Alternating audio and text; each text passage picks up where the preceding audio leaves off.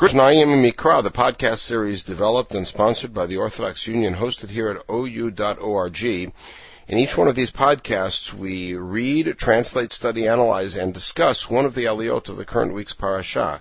My name is Yitzchak Etshalom, and I'm delighted to be studying Parashat Ki Tavo with you this week.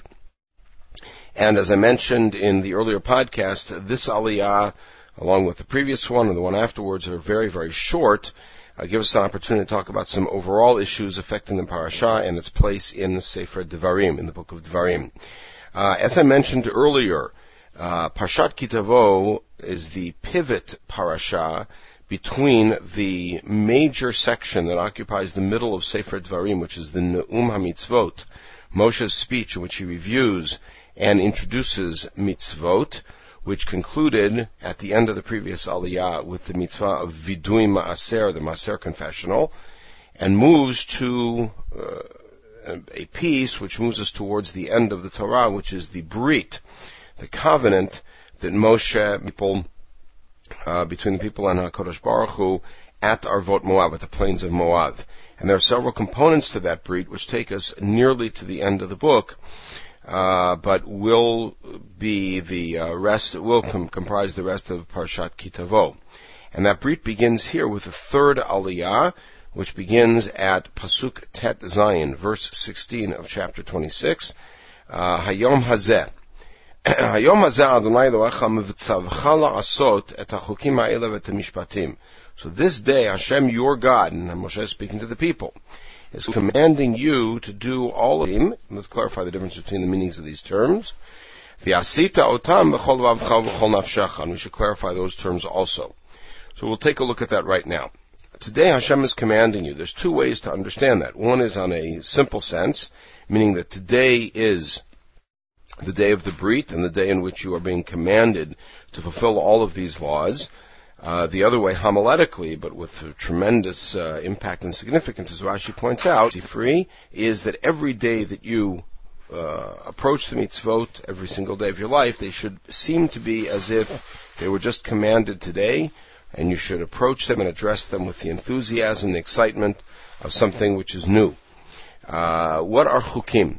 So chukim and mishpatim, which is a, a, two, a phrase, chukim mishpatim, that appears throughout Sefer Dvarim has have been interpreted in several different ways. However, chok, just to clarify, comes from the word lachok, which means to engrave.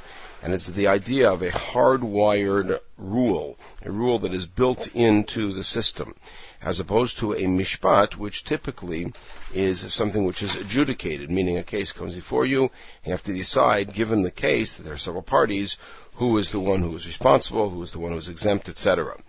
V'shamarta v'asita otam, you should guard and do them.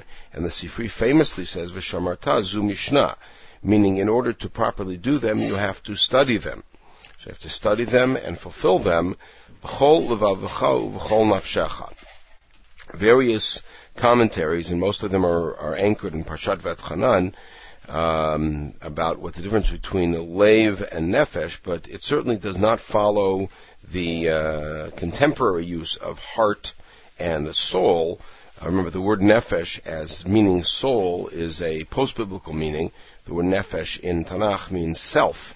Uh, so b'chol v'chol nafshecha prob- probably would be best uh, translated as with all of your thinking, with all of your mind, and with all of your self, with all of your commitment.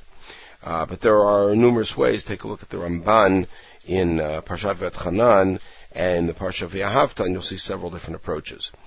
and now Moshe continues with a statement about the Brit. We're not into the Brit. And in the next Aliyot, we're going to see how this is all a preface to a Brit that will take place after Moshe is gone and after we cross the river. And the next two psukim are mirrors of each other. Uh, and introduce a word that, as Rashi points out, is um, an isolated word. It appears twice here, but nowhere else in Mikra, perhaps. Et Adonai Marta Hayom. We'll leave it untranslated. Liot L'chal Elohim. So you have done something with Hashem that He will be your God. V'lalachet v'drachav, and that you will walk in His ways. V'lishmor chukav u'mitzvotav u'mishpatav v'lishmor b'kolo. And here the third member of the triad of Chukim Mishpatim, which is mitzvot, is introduced. Um, simply read within the context of Sefer Dvarim, mitzvot normally here means ritual actions. V'lishmoa b'kolo. Lishmoa b'kolo means to obey him. And here, as an additional phrase, it may mean that when there are later Nevi'im, as promised in Parshat Shoftim, later Nevi'im that show up, that we will obey them also. So you have created some sort of a relationship with God. The word Hamarta, again, will leave untranslated in the meantime, that He will be your God and that you will follow His ways and that you will obey all of His laws, etc. And the flip of that, the symmetry of that is Va'adonai Hamir Chayom. God has, and that same verb, to you, Liot lo liam skula, that you will be His treasured nation, Kasher diberlach, as He spoke to you. When did He speak to you? At Har Sinai. Vitem li skula mikol hamim, chapter 19 of the book of Exodus, in the beginning. V'lishmor kol mitzvotav. And uh, to keep all of his mitzvot, meaning that's part of the skula. Now notice that on both sides of this relationship, keeping the mitzvot is a staple. So keeping the mitzvot works in two ways. One, it's a sign of loyalty to God, but second, it's a sign of privilege, a sign of having that special relationship, that exclusive relationship. So what is the mirror here? Uh, that Hashem, on the one hand, has committed to be your God, and on the other hand, he is committed to make you his treasured nation, or you have committed to become his treasured nation, to act like his treasured nation. What do we do with the word uh, laha'amir, which, looking at it from a grammatic uh, form, should mean caused someone else to say. So Rashi points out that ein lo chaver it has no uh, match anywhere in uh, in Tanakh, and therefore Rashi speculates on his own and says that it seems to me um,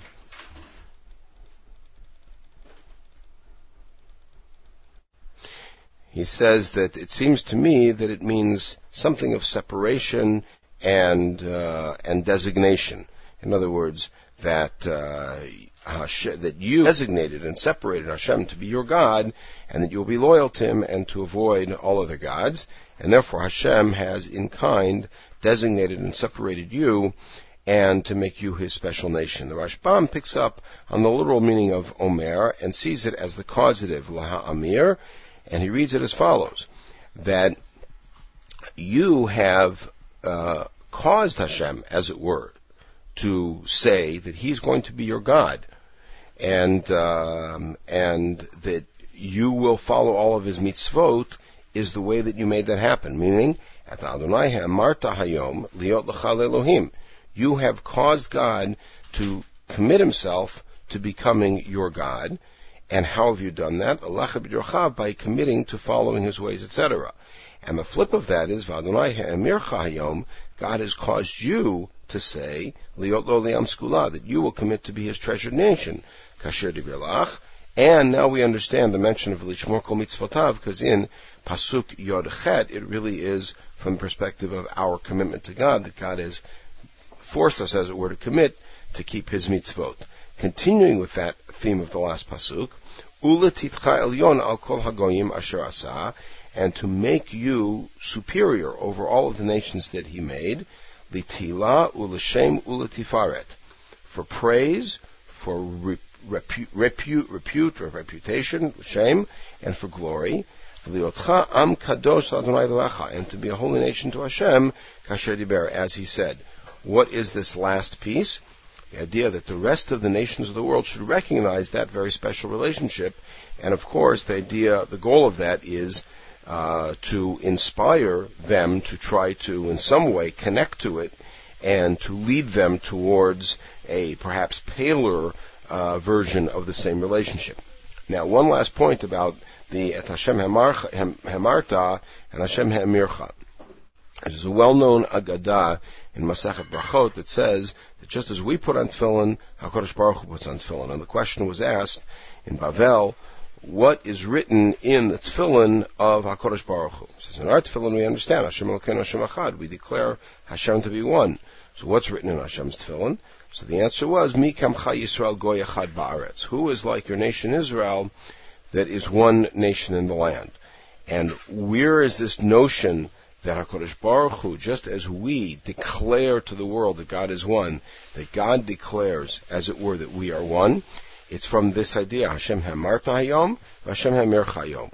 And the way that they read it is that HaKadosh Baruch Hu says, You have made me one. Atem asituni chativa achat ba'olam. You have made me one in this world. So I will make you also one in this world. I will make you unique in this world and declare your uniqueness. And indeed, the last pasuk of our passage, according to this Agadah, is one of the passages that is written Bahane Tfilin de Mare Alma. Okay, we'll pause at this point. We'll pick it up with a continuation of a description of the Brit as we begin chapter 27 in the next Aliyah. In the meantime, everybody should have a wonderful day.